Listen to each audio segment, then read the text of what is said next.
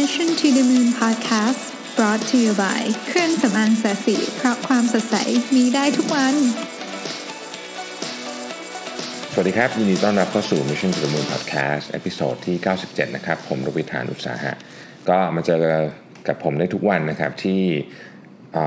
podcast app นะครับที่ SoundCloud แล้วก็ที่ Podbean นะครับผมก็ทุกท่านที่ติดตาม Mission to the Moon Podcast อยู่เนี่ยก็คงทราบว่า ตัวผมเองเนี่ยเป็นคนที่ชอบหนังสือนะครับ แล้วก็มีหนังสือหลายเล่มที่ที่ผมจะพูดถึงอยู่บ่อยๆนะฮะหนึ่งในเล่มที่ผมคิดว่าเป็นหนังสือที่ดีมาก แล้วก็เป็นหนังสือที่ผมมีอยู่ทั้งในห้องทำงานที่บ้านอยู่ในห้องนอนด้วย แล้วก็อยู่ที่ออฟฟิศด้วย แล้วก็ซื้อแจกคนหลายทีแล้วเนี่ยนะครับก็คือหนังสือ Zero to One นะทุกคนก็คงจะคุ้นเคยเป็นอย่างดี มีทั้งเวอร์ชันภาษาไทยภาษาอังกฤษ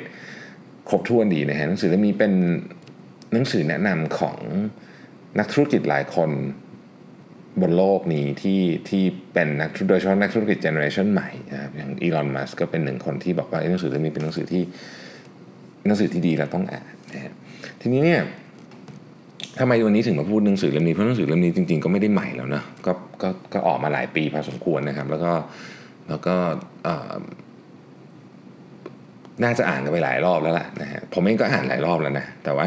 วันนี้อยากจะมาพูดถึงเพราะว่าผมหยิบหนังสือเล่มนี้ขึ้นมาอ่านอีกรอบหนึ่งนะครับเพราะว่ากำลังอยากทำโปรเจกต์ใหม่ จริงๆไม่ได้ทำเดือน 2 เดือนนี้หรอกเพราะตอนนี้ยุ่งมาก แต่ว่า คือพอคิดจะทำอะไรขึ้นมาเนี่ยหนังสือเล่มนี้เป็นหนังสือเล่มแรกเลยที่ผมผมจะหยิบขึ้นมาอ่านไม่รู้ทำไมไม่รู้นะฮะหลายครั้งจะทำก็ไม่ได้ทำหรอกแต่ว่าก็อ่านนะฮะคือผมเชื่อว่า zero to one เนี่ยเป็นเป็นส่วนสำคัญในการในการ วาง mindset ในสมองของผม เวลาจะเริ่มอะไรใหม่ๆนะฮะคือวันนี้จะเล่าเนี่ยไม่ได้พูดไม่ได้รีวิวหนังสือนะแต่ว่าจะเล่าให้ฟังว่ามันเป็นสิ่งที่ผมเหมือนกับได้คิดนะฮะออกมาจาก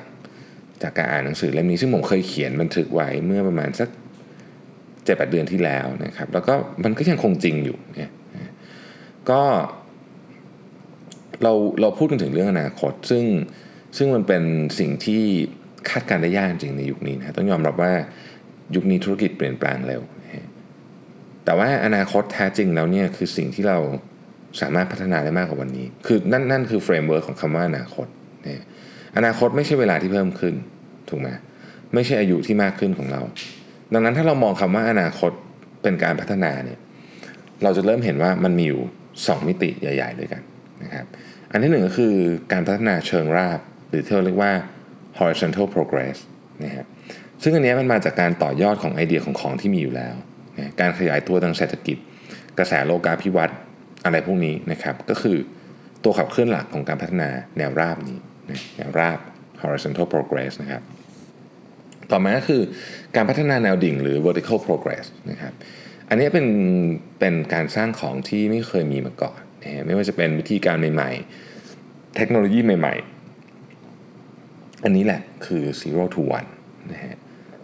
พวกเราทุกคนก็รู้ดีนะว่าการคาดการณ์อนาคตอย่างที่บอกมันยากนะฮะแล้วก็ส่วนใหญ่เราก็จะจะจะทำคาดการณ์กันผิดหมด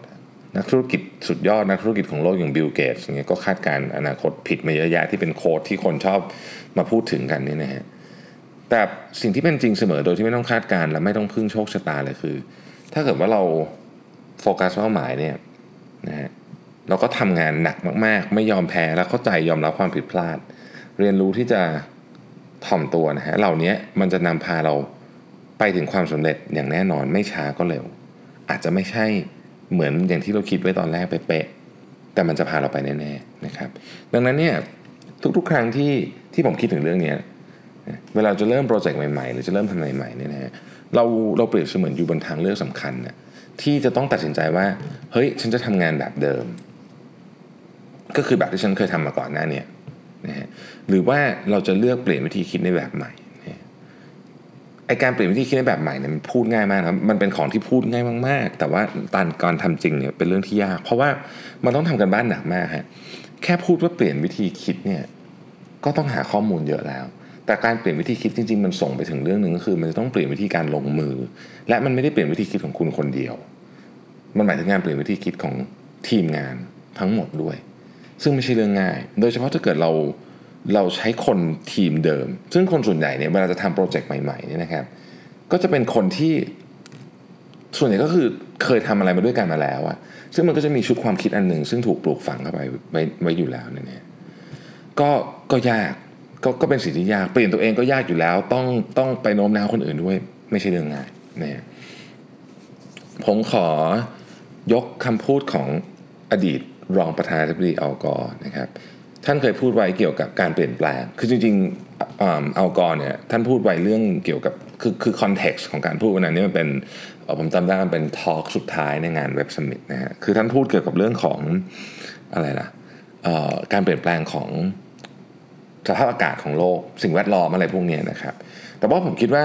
สิ่งที่เอากอพูดเนี่ยมันเอามามามาใช้ได้กับทุกทุกการเปลี่ยนแปลงเลยนะฮะมันคือ 3คำถาม ที่เราจะต้องถามตัวเอง ก่อนที่เราจะเปลี่ยนอะไรบางอย่างนะอันที่หนึ่งก็คือ do we really have to change คือเราจะเป็นจะต้องเปลี่ยนจริง ๆ หรือเปล่านี่ครับซึ่งโดยส่วนใหญ่เนี่ยเอาเอาว่าร้อยเปอร์เซ็นต์เลยแล้วกันตอนนี้ในการถามทุกธุรกิจที่ที่ที่ผมเจอมาตอนนี้คำตอบคือต้องเปลี่ยน ไม่ว่าคุณอยู่ในธุรกิจอะไรก็ตาม ถ้าคุณอยู่ในธุรกิจที่เอาอย่างสมมติยกตัวอย่างแบงกิ้งเนี่ยนะฮะแบงกิ้งนี่แบบกำลังเปลี่ยนกันอย่างรุนแรงมากนะฮะเรียกว่าโอ้โห ตอนนี้ คือตอนนี้ธนาคารทุกธนาคารในประเทศไทยเนี่ยนะฮะโดยเฉพาะธนาคารที่ที่เป็นธนาคารแบบผู้นำเนี่ยนะฮะก็เอาคนเก่งๆไปทำงานด้วยเต็มไปหมดเลยนะเรียกว่าหนึ่งในสาเหตุนั้นก็เพราะว่าเขาต้องการที่จะก้าวต่อไปในโลกของของการเปลี่ยนแปลงรวดเร็วที่ที่ที่เต็มไปด้วยสิ่งที่ไม่แน่นอนมาก เยอะมากแล้วก็เป็นอะไรที่คนยังไม่ค่อยรู้ เยอะด้วยว่าจะเป็นยังไงเนี่ยเพราะฉะนั้นเนี่ยธุรกิจเนี่ยทำแบบเดิมต่อไปได้เนี่ยทำได้ไม่นาน ไม่ว่าจะเป็นธุรกิจอะไรก็ตามเนี่ย บางบางอย่างมันก็จะเร็วหน่อยบางอย่างก็จะช้าหน่อยนะมันจะต้องมีคนมาสร้างอะไรใหม่ ให้ให้เราล้มหายตายจากเนี่ยถ้าเกิดเรายังดันทุลังทำแบบเดิมตลอดต่อต่อต่อไปเนี่ยนะฮะดังนั้นมันต้องเปลี่ยนแน่นอนนะครับ แต่การเปลี่ยนแปลงเนี่ยอาจจะเป็นการเปลี่ยนแปลงที่ค่อนข้างจะเจ็บปวดด้วย แต่มันก็จำเป็นนะฮะเวลาพูดถึงการเปลี่ยนแปลงว่าธุรกิจไหนจะเปลี่ยนเนี่ยเรามาเรามาคิดมันในแง่ของฟอร์แมตของของความช้าความเร็วเนาะจริง ๆ มันมีคนทำ เขาเรียกว่างานรีเสิร์ชไว้แล้ว ซึ่งก็คือ McKinsey นะครับ McKinsey Digital Footprint เนี่ยเคยทำสิ่งที่เรียกว่า digitization progress ซึ่งเขาพูดว่ามันจะมีทั้งหมด 3 เวฟด้วยกัน มีคลื่นทั้งหมด 3 คลื่น คลื่นที่ 1 ซึ่งเกิดขึ้นไปแล้วนะครับ เป็นเรียกว่าเป็น focus information technology พวกนี้คือเกิดขึ้นไปหมดแล้วเนี่ยนะฮะ ถูก transform ไปหมดแล้วเนี่ย อันได้แก่วิดีโอเกมนะครับ media publishing นะครับพวกข่าวต่างๆ พวกนี้ travel agencies นะครับตอนนี้ก็มี OTA เต็มไปหมดนี่นะฮะหนังสือ electronics telecommunications อะไรพวกนี้นะฮะถูก transform ไปหมดแล้วอันนี้ผ่านไปแล้วนะฮะเรียกว่าผ่านไปแล้วหรือว่าถ้าถ้ายังไม่ผ่านก็เรียกว่าเป็นปลายทางสุดๆแล้วเนี่ยนะครับปัจจุบันนี้เราอยู่ที่เวฟที่2นะฮะก็คือ B2C and follow up effect in B2B อันนี้ banking อยู่ในอยู่ในหมวดนี้นะครับเอ่อ media broadcasting อยู่ในหมวดนี้ health and beauty ธุรกิจของผมอยู่ในหมวดนี้นะฮะ oil downstream อยู่ในหมวดนี้ toys นะครับ insurance นะครับ eyewear นะฮะ furniture semiconductors pet นะครับ private banking นะ health services นะฮะ fashion car rental pharma ส่งของ parcel service นะครับ energy บางพาร์ทนะครับ computer and electronics industrial นะ automotive OEM นะครับพวกเนี้ยอยู่ในช่วงคลื่นที่ 2 คลื่นที่ 3 คือ B2B including engineering and automotive อันนี้เป็นเป็นยังยังอาจจะยังมาไม่ถึงแต่ว่าก็จะมาถึงในไม่ช้านะฮะก็ อันนี้เป็น automotive component นะครับ medical products นะแล้วก็ aerospace นะครับ พวกเครื่องบินต่างๆ food construction นะครับ energy production แล้วก็ที่ที่ใหญ่สุดๆเลยคือ Public Sector นะภาครัฐนะครับอันนี้คือคือสิ่งที่เขาคาดการณ์นะซึ่งซึ่งเราก็จะจะคิดว่าเป็นแบบนี้ก็ได้หรือไม่เป็นก็ได้ แต่ว่าเราจะเห็นว่าแทบทุกธุรกิจเนี่ยไม่ไม่มีอะไรที่ไม่เปลี่ยนนะครับ หลายคนเนี่ยนะฮะบอกว่าเฮ้แต่ตอนนี้มันยังขายของได้อยู่นะ ฉันจะต้องเปลี่ยนแปลงทำไม ในช่วงที่กำลังขายของได้อยู่เนี่ยนะฮะหรือว่ากำลังเรียกว่าทุกอย่างกำลังเป็นไปได้ด้วยดีนี่แหละเป็นจริง ๆ เป็นจังหวะดีที่ที่สุดที่ควรจะเปลี่ยนนะแต่ว่ามันจะเปลี่ยนได้ที่สุดเพราะว่ามันจะขัดกับความรู้สึกเราว่าเฮ้ยเรากำลังไปได้ดีทำไมเราถึงต้องเปลี่ยน มันอย่างนี้ฮะถ้าเราเปลี่ยนจังหวะนี้ที่เรายังขาขึ้นอยู่นะคือยังไม่มีอะไรกระทบกับรายได้หรืออะไรของเรามากเนี่ยเรายังมีทรัพยากรที่จะเปลี่ยนนะครับ เรายังมี กำลังคนยังมีเวลา แต่คนเนี่ยจะต่อต้านเยอะช่วงเนี้ยคือมันมันดูแล้วมันขายได้อะธุรกิจก็ไปได้ดีจะเปลี่ยนทำไมนะครับแต่ว่าไอตอนที่เปลี่ยนง่ายสุดคือตอนไหนรู้ไหมตอนขาลงอะตอนขาลงในคอนวินส์คนง่ายมากเลย เพราะว่าเขาเห็นอยู่จัดจานชัดๆแล้วจะลงเหวกันอยู่แล้วนะแต่ว่าตอนนั้นมันไม่เหลือทรัพยากรจะเปลี่ยน ก็ต้องเลือกให้ดีว่าจะเปลี่ยนตอนไหนนะ CEO ของ Oracle เนี่ยเคยกล่าวไว้ว่า the best time to cannibalize yourself is when you are winning ถูกต้องเลย คือตอนตอนถ้าไปเปลี่ยนตอนวิกฤตเนี่ยมันไม่ใช่ change management มันเป็น crisis management crisis management นี่ยากมากนะฮะยากกว่าเยอะอันนั้นคือคำถามที่หนึ่ง do we really have to change คำถามที่สองคือ can we change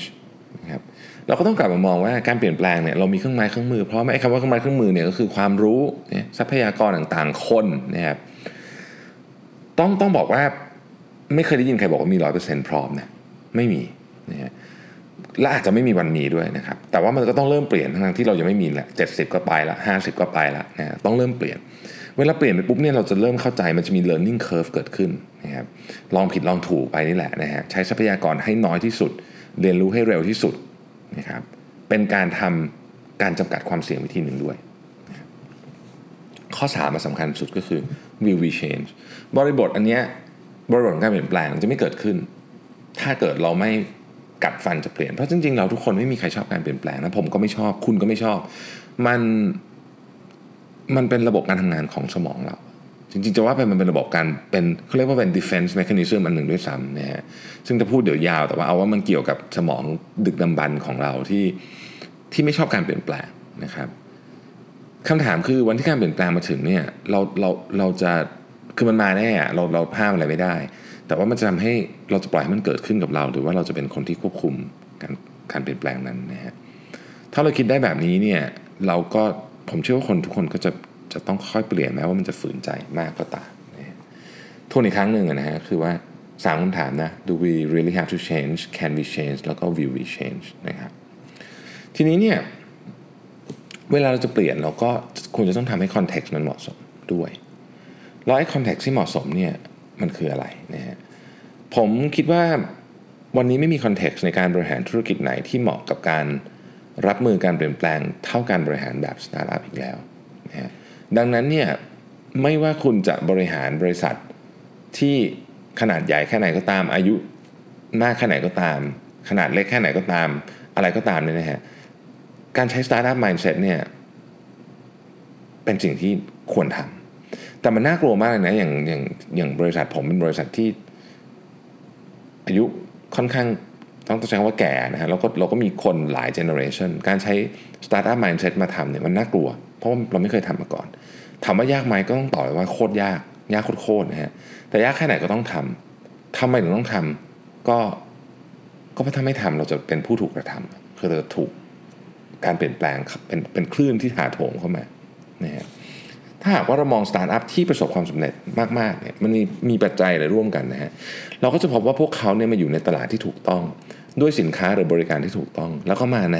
จังหวะเวลาที่ถูกต้องด้วย ซึ่งแน่นอนทั้งหมดเบื้องหลังนี่มันมีการเขาเรียกว่าทดลองมานับครั้งไม่ถ้วนนะฮะและทดลองในสภาวะที่มีทรัพยากรจำกัดมากด้วยนี่คือหัวใจนี่ยสตาร์ทอัพที่ประสบความสำเร็จมากๆเนี่ยยังเกือบเกือบจะ monopoly ตลาดที่ตัวเองอยู่ด้วยลองนึกลองนึกถึงลองนึกถึงสตาร์ทอัพที่เราที่เราคิดถึง ค่อนข้างจะเป็นอย่างนั้นนะและถึงยังไม่ monopoly ก็จะมีพลังงานที่ดันให้เกิดการ monopoly ขึ้นนะครับ อย่างล่าสุดเราได้ยินการควบรวมกิจการนะของของ Grab อย่างเงี้ยนะฮะหรือมันมีการควบรวมกิจการของ Bike Sharing ในจีนอย่าง Mobile กับ OFO ซึ่งเป็นเป็นตอนนั้นเป็นข่าวเป็นเป็นข่าวไม่รู้ตอนนี้ไปถึงไหนแล้วแต่ว่ามันมันมีแนวโน้มที่เป็นนั้นก็คือ ในที่สุดแล้วเนี่ยคนที่มี efficiency สูงสุดอะจะเป็นคนที่ได้ตลาดนั้นไปคำว่า monopoly เนี่ยนะครับ เวลาพูดในบริบทของประเทศไทยมันฟังดูเป็นความหมายแบบลบๆ แต่จริงๆแล้วเนี่ยคำว่า monopoly เนี่ยถ้าอยู่บนการแข่งขันที่แฟร์ก็ไม่ถือว่าแย่นะเพราะการมี monopoly ย้ำว่าในการแข่งขันที่แฟร์เนี่ยนะครับแปลว่าคนที่มี monopo- คนคนที่ monopoly ได้นั้นนะทำอะไรบางอย่างได้ดีกว่าคนอื่นมากๆ จึง monopoly ในตลาดตัวเองได้นะครับ เช่น Google เป็นต้นที่ Google เป็นแบบ Google ได้ทุกวันนี้ก็เป็นเพราะว่าพูดถึงเรื่อง Search ก่อนนะ Search Engine ของ Google นั้นดีกว่าคนอื่นจริงนะครับ แล้วก็สุดท้ายผลประโยชน์ก็จะอยู่กับผู้บริโภควันหนึ่งถ้าเกิด Google ทำอะไรที่ไม่ชอบมาพากลเดี๋ยวมันก็จะมีกลไกที่เข้ามาปรับเองนะครับและการ monopoly ไม่ได้หมายความ monopoly ทุกอย่างแต่ monopoly ในตลาดที่ตัวเองถนัดที่สุด ซึ่งในความเป็นจริง คนที่ทำอะไรเก่งๆแบบนั้น ก็เป็นอย่างนั้นอยู่แหละเราเราเราเพียงแต่เราไม่ได้ดูในในบริบทแบบนั้นเท่านั้นเองเวลาพูดคำนี้มันเลยฟังดูลบๆ แต่จริงเราไม่เอาเรามาดูตัวอย่างหนึ่งแล้วกันกาแฟ Nespresso ที่เป็นแคปซูลทุกคนรู้จักกาแฟ Nespresso ดีนะเอ่อ กาแฟ Nespresso เนี่ยครั้งหนึ่ง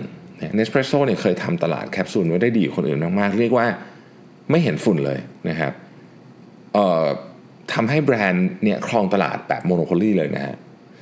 มาได้หลายหลายเป็น 10 ปีเลยอะจนตอนนี้คนอื่นก็เริ่มมาพัฒนาไอ้แคปซูลนี่เยอะนะฮะ Nespresso ก็เริ่มถูกกินส่วนแบ่งตลาดกันไป นี่ก็เป็นความจริงของโลก ถ้าหาก Nespresso ต้องการจะกลับมาอยู่ใน status สูงสุดเหมือนเดิม ก็ต้องพัฒนาตัวเองต่อไปให้คนอื่น ตามไม่ทันอีกครั้งหนึ่ง นะครับในในโลกของธุรกิจเนี่ยแบรนด์และตลาดแบบนี้มีเยอะมากนะฮะและไม่ใช่บริษัทที่เป็นแบบ evil corporation แบบเรานึกภาพพ่วงท้ายเขา monopoly มาด้วยเนี่ยอะยกตัวอย่างอันหนึ่ง LEGO LEGO ก็เป็นอีกบริษัทนึงที่เราพอจะบอกได้นะว่า ในตลาดของเขาเนี่ยถ้าไม่มีคู่แข่งนะเออและแต่วันหนึ่งถ้าคู่แข่งจากตลาดอื่นเข้ามานี้ก็เรียกว่าเล่นเอาเป๋ไปเลยก็มีเหมือนกันก็คือ ช่วงหนึ่งเลโก้เป๋ไปเลยนะฮะ แต่ในที่สุดนี้ด้วยการเปลี่ยนแปลงตัวเองครั้งใหญ่เนี่ยเลโก้ก็กลับมายืนในตลาดของตัวเองได้อีกครั้งหนึ่งอย่างแข็งแรงนะครับบริษัทชั้นเยี่ยมนั้นน่ะจะมุมานะและพยายามสร้างบางอย่างที่ไม่มีใครสามารถ copy paste ได้นะครับไม่ว่าจะเป็นเทคโนโลยีแบรนด์หรือแม้แต่ story เอง โดยของเหล่านั้นนะถูกสร้างขึ้นมา ต้องมีคุณค่ากับผู้บริโภคด้วยนะครับเราอาจจะคิดว่ามันยากมากนะที่จะสร้างของที่ไม่มีใครก๊อปปี้ได้ ในความเป็นจริง ความคิดนี้เป็นเพียงแค่ภาพลวงตาเท่านั้นนะ เพราะว่าทุกวันนี้มีธุรกิจทั้งเล็กและใหญ่นะครับสร้างขนสร้างของที่คนก๊อปปี้ไม่ได้หรือก๊อปปี้ได้ยากมากๆ ออกมาทุกวัน ดังนั้นสิ่งที่สำคัญที่สุดคือเราต้องมี mindset เรื่องนี้ถูกต้องตั้งแต่แรกนะฮะในความเป็นจริงแล้วเนี่ยโลกของเรายังมีปัญหาและความไร้ประสิทธิภาพ รอให้แก้อีกมากมาย และเรื่องเหล่านี้ต่างเป็นโอกาสทางธุรกิจทั้งนั้นนะฮะเพียงแค่เราอาจจะต้องใช้ความพยายามมากหน่อยในการหาเท่านั้นเองและนี่ครับคือเรียกว่าเป็น ความลับที่ซ่อนอยู่ในหลายมุมของหลากหลายธุรกิจ ถ้าหากเราทุ่มเทพลังเพื่อหาความลับนี้นะเราจะโตแบบ vertical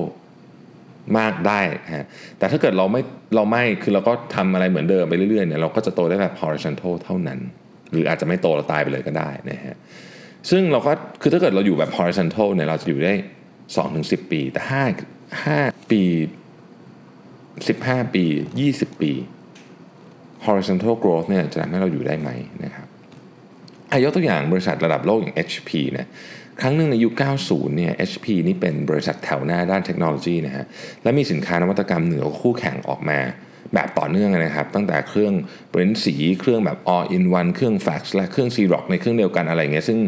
ซึ่งตอนนั้นก็เป็นไอเดียที่แบบใหม่มาก แต่พอเข้าช่วงยุค 2000 เนี่ยนะฮะ ก็ HP ก็ค่อยๆ ถอยออกจากการเป็นแถวหน้าของผู้นำด้านเทคโนโลยี แล้วก็สินค้าของ HP ก็ดู ธรรมดาไม่ได้แตกต่างจากคู่แข่งมาก มูลค่าของบริษัทลดลงไปครึ่งหนึ่งเนี่ยคือนี่ขนาดอยู่ในเรียกว่าเป็นขอบบนสุดแล้วนะของของบริษัทที่มีน่าจะมี learning curve เร็วที่สุดเนี่ยนะฮะก็ยังหยุดวิ่งไม่ได้เลยนะครับมันคือการทำธุรกิจแบบนี้มันเป็นลองเกมจริงๆ เพราะฉะนั้นเราก็ต้องคิดจริงๆว่าเราจะทำยังไงนะฮะเรื่องผลกำไร โดยเฉพาะมุมมองต่อผลกำไรระยะสั้นก็อาจจะต้องเปลี่ยนไปด้วยนะครับนี่ก็เป็นอีกเรื่องหนึ่งนะฮะ การพยายามตามหา vertical progress เนี่ยสิ่งที่ตามมาอย่างหลีกเลี่ยงไม่ได้ คือการลงทุนที่อาจจะไม่ได้ผลตอบแทนมาในช่วงแรก แต่เราต้องพยายามเข้าใจนะว่าคุณค่าของบริษัทนั้นไม่ได้อยู่ที่กำไรในวันนี้ แต่คือความสามารถในการทำกำไรทั้งหมดในอนาคตรวมกันต่างหากนะฮะดังนั้นหากเราต้องเลือกระหว่างบริษัทที่บริษัทที่มีกำไรสูงในวันนี้ แต่อยู่ใน sunset business และศักยภาพในการเติบโตต่ำกับบริษัทที่วันนี้อาจจะยังกำไรไม่มาก แต่ศักยภาพในการเติบโตสูงมาก ผมขอเลือกลงทุนในอย่างหลังดีกว่านะฮะอย่างในหนังสือ Zero to One เนี่ยได้กล่าวถึง PayPal ไว้นะอย่างตอน PayPal เนี่ยตอนปี 2001เนี่ยนะครับเขาพบว่ามูลค่าบริษัทของ PayPal เนี่ยเกือบทั้งหมดเนี่ยจะมาอยู่ในกำไรที่เกิดขึ้นอีก 10 ปีให้หลัง คือคือตอนนั้นคือถ้าคำนวณมูลค่าบริษัทตอนนั้นก็ก็ก็เรียกว่าน้อยมากนะฮะแต่ต้องดูกันยาวๆแล้วก็เป็นอย่างนั้นจริงนะฮะเพราะฉะนั้นคำถามที่ เราเวลาจะเริ่มทำอะไรใหม่เนี่ยควรจะต้องถามตัวเองก่อน มีทั้งหมด 7 ข้อจากหนังสือเล่มนี้ ซึ่งผมชอบมากนะครับผมเขียนแปะไว้ที่ห้องทำงานที่บ้านเลยเนี่ยคำถามแรกนี่คือ the engineering question คำถามนี้คือเราสามารถสร้างของที่มีเทคโนโลยีแบบที่เราอยากได้จริง ๆ หรือเปล่านะฮะเทคโนโลยีที่เราคุยกันในห้องประชุม พอไปทำจริงมันจะทำได้ไหมบางทีเราเราชอบ overestimate ความสามารถในการสร้างของของเรา ถ้าทำไม่ได้เราจะหาใครมาทำได้หรือเปล่า หรือเราจะต้องไปแพลน B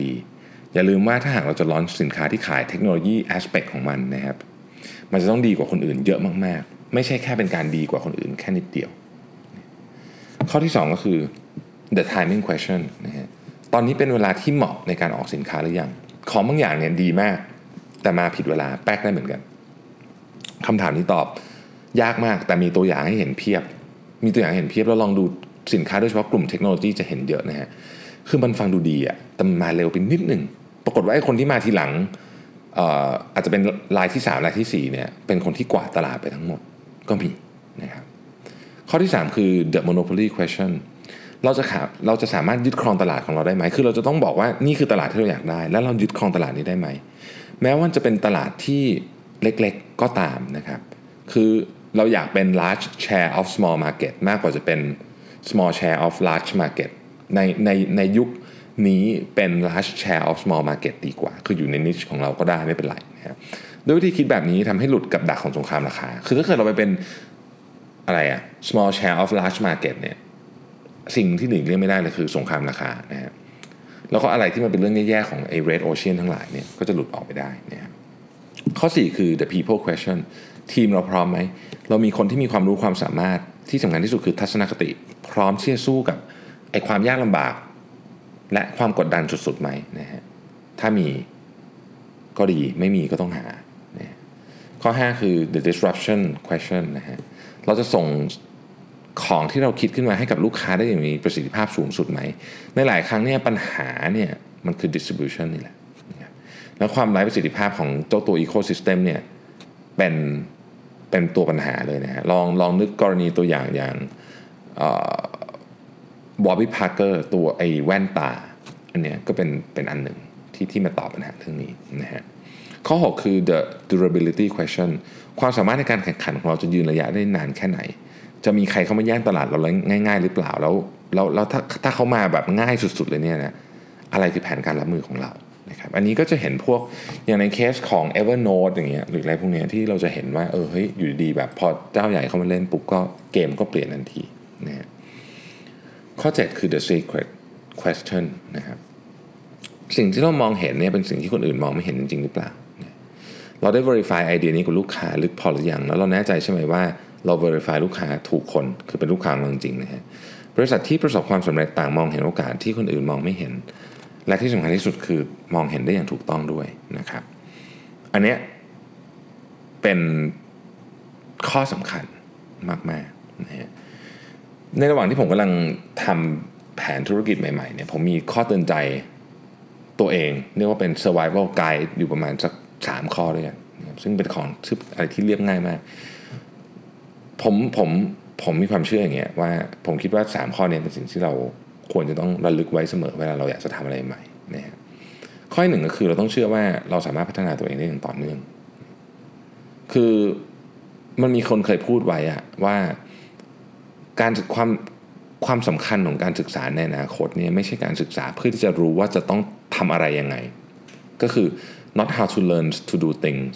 แต่เป็นการศึกษาเพื่อที่จะรู้ว่าจะต้องศึกษายังไง to learn how to learn ผมเชื่อว่านี่คือ คุณสมบัติข้อแรกเลยคือ คุณต้องมีความพร้อมที่จะเปลี่ยนความคิดสิ่งที่คุณรู้มาตลอดโยนมันทิ้ง เริ่มเรียนรู้ใหม่ และกระหายที่จะเรียนรู้ตลอดเวลา